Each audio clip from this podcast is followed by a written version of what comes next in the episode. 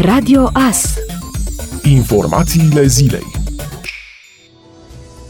Camera Deputaților a adoptat miercuri, în calitate de for decizional, un proiect de lege care prevede incriminarea violenței cibernetice pe rețelele sociale sau în alt mediu online. Conform proiectului de lege semnat de mai mulți parlamentari de la toate partidele politice, printre categoriile violenței domestice ar urma să fie inclusă și violența cibernetică, astfel încât persoanele hărțuite în mediul online să poată beneficia de protecție, iar agresorii să poată fi sancționați. Forma în vigoare a legii nu include violența cibernetică printre tipurile de violență domestică. Dincolo de sancțiunile penale ale agresorilor, prin introducerea violenței cibernetice în legea 217 din 2003 pentru prevenirea și combaterea violenței domestice, victimele pot beneficia de adăpost și de ordin de protecție. Proiectul definește violența cibernetică astfel, hărțuirea online, mesaje online, instigatoare la ură pe bază de gen, urmăriri online, amenințări online, publicarea non-consensuală sensuală de conținut grafic intim, accesul ilegal de interceptare a comunicațiilor și datelor private și orice altă formă de utilizare abuzivă a tehnologiei informației și a comunicațiilor prin intermediul calculatoarelor, telefoanelor mobile inteligente sau a altor dispozitive similare care folosesc telecomunicațiile sau se pot conecta la internet și pot transmite sau utiliza platforme sociale sau de e-mail cu scopul de a face de rușine, umili, speria, amenința sau reduce la tăcere victima.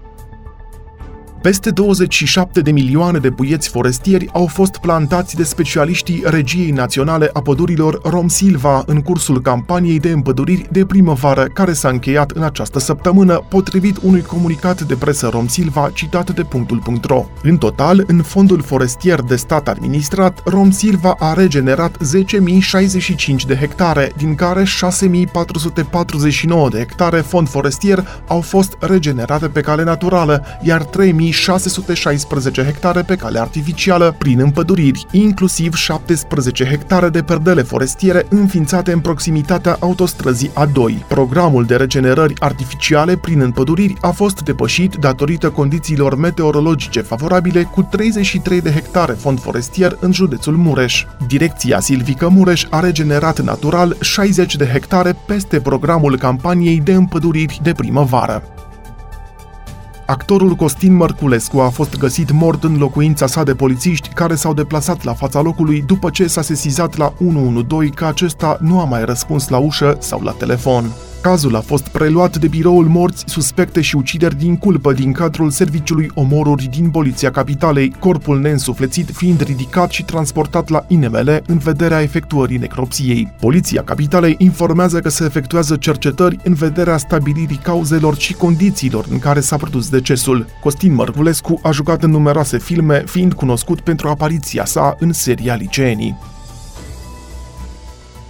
Meciurile din Liga 1 se reiau de vineri, dar deocamdată fără spectatori. Situația actuală nu permite accesul publicului pe stadioane, a explicat premierul Ludovic Orban la discuțiile din această dimineață cu șefii fotbalului profesionist. Vă spun din capul locului că deocamdată nu poate fi vorba de spectatori după 15 iunie. Este greu de controlat, dacă dai drumul îți vin galeriile și e super complicat de a asigura respectarea unor reguli de distanțare. Să vedem dacă vor evolua bine bine lucrurile, vom vorbi și despre asta. Problema este că nu se compară situația de la noi cu cea din alte țări. E vorba și de expunerea pe care am avut-o. Ne-au venit un milion și jumătate de români din focare masive, a declarat Ludovic Orban. Președintele FRF Răzvan Burleanu a declarat Astăzi noi producem un impact în economie de 740 de milioane de euro. E un studiu finanțat de Consiliul Europei realizat acum 2 ani, din care 183 de milioane e impact direct pe economie, peste 500 de milioane impact pe sănătate. Avem cel mai mare număr de copii care joacă fotbal de după Revoluție. Avem 300 de mii de jucători care joacă fotbal o dată pe săptămână. Am avea nevoie ca din 15 iunie să reluăm antrenamentele colective și pentru aceste categorii de cluburi, a mai declarat Răzvan Burleanu.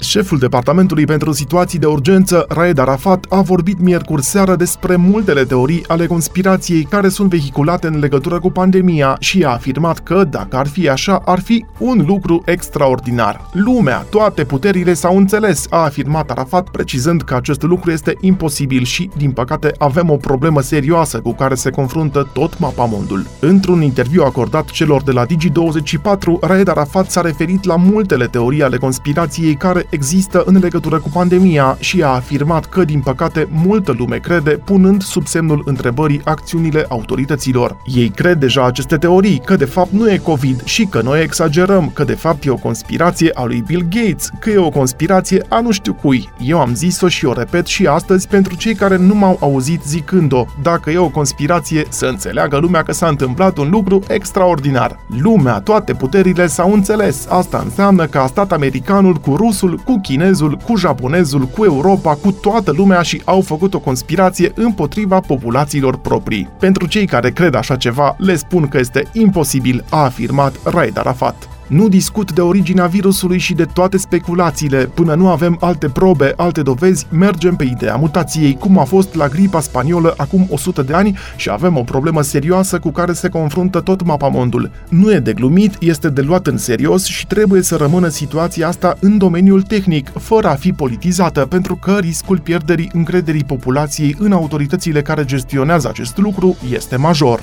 Iar riscul major este să nu avem sprijinul populației în momentul în care vom avea nevoie de ea la modul real, iar astfel factura va fi foarte mare, va fi în vieți omenești, a mai declarat Arafat.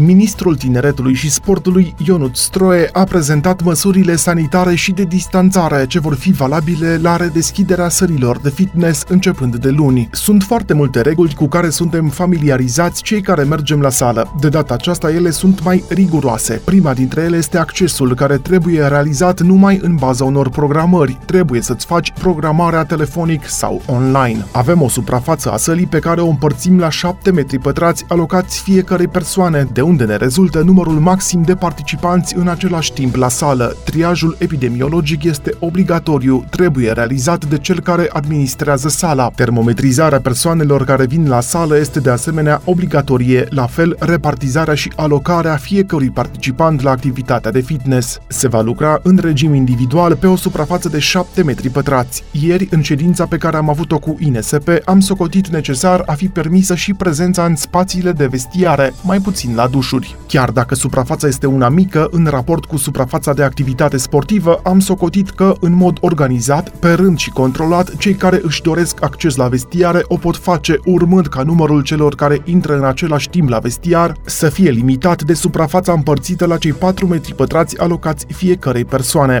De asemenea, spațiile destinate activității colective în grup de antrenament gen Zumba sau aerobic vor funcționa după regula alocării unei suprafețe de 10 metri pătrați fiecărui participant, deoarece activitatea fizică în aceste săli de aerobic este mult mai intensă, respirația este altfel, mișcarea fiecărui participant este mult mai amplă și riscul epidemiologic crește. Avem 10 metri pentru aerobic, 7 metri pentru lucrul la aparate și 4 metri în zona vestiarelor unde ne schimbăm. Pentru cei care folosesc aparate de aer condiționat cu recirculare va fi necesară nebulizarea acestor săli. Cel puțin o zi pe săptămână ar trebui rezervată pentru acest procedeu de dezinfectare. Obligația fiecărui administrator de sală va fi de a asigura materialele de protecție și de dezinfectare, acele dispensere cu soluții dezinfectante și acele șervețele. De asemenea, participanții la activitatea de fitness trebuie să vină de acasă cu prosop pentru a-l utiliza și proteja și pentru a dezinfecta și ei la rândul lor aparatele înainte și după utilizare. Nu este numai obligația administratorului, ci și obligația participanților de a dezinfecta aparatele, de a folosi soluții, de a folosi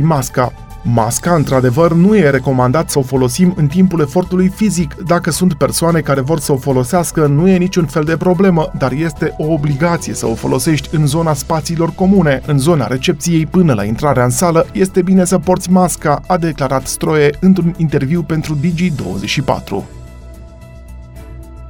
Târgul Cetății va fi reluat săptămâna viitoare la Târgu Mureș. Evenimentul va avea loc în perioada 19-21 iunie. La târg sunt așteptați peste 80 de producători de bunătăți locale și de mic artizanat. În acest an, Târgul Cetății se va desfășura în condiții speciale, astfel că vizitatorii sunt rugați să păstreze distanța de un metru și jumătate față de alte persoane, să poarte mască și să folosească dezinfectanții de la intrările în târg. Ascultați Radio Astărnăveni 107 cu 1 FM și online pe tvas.ro.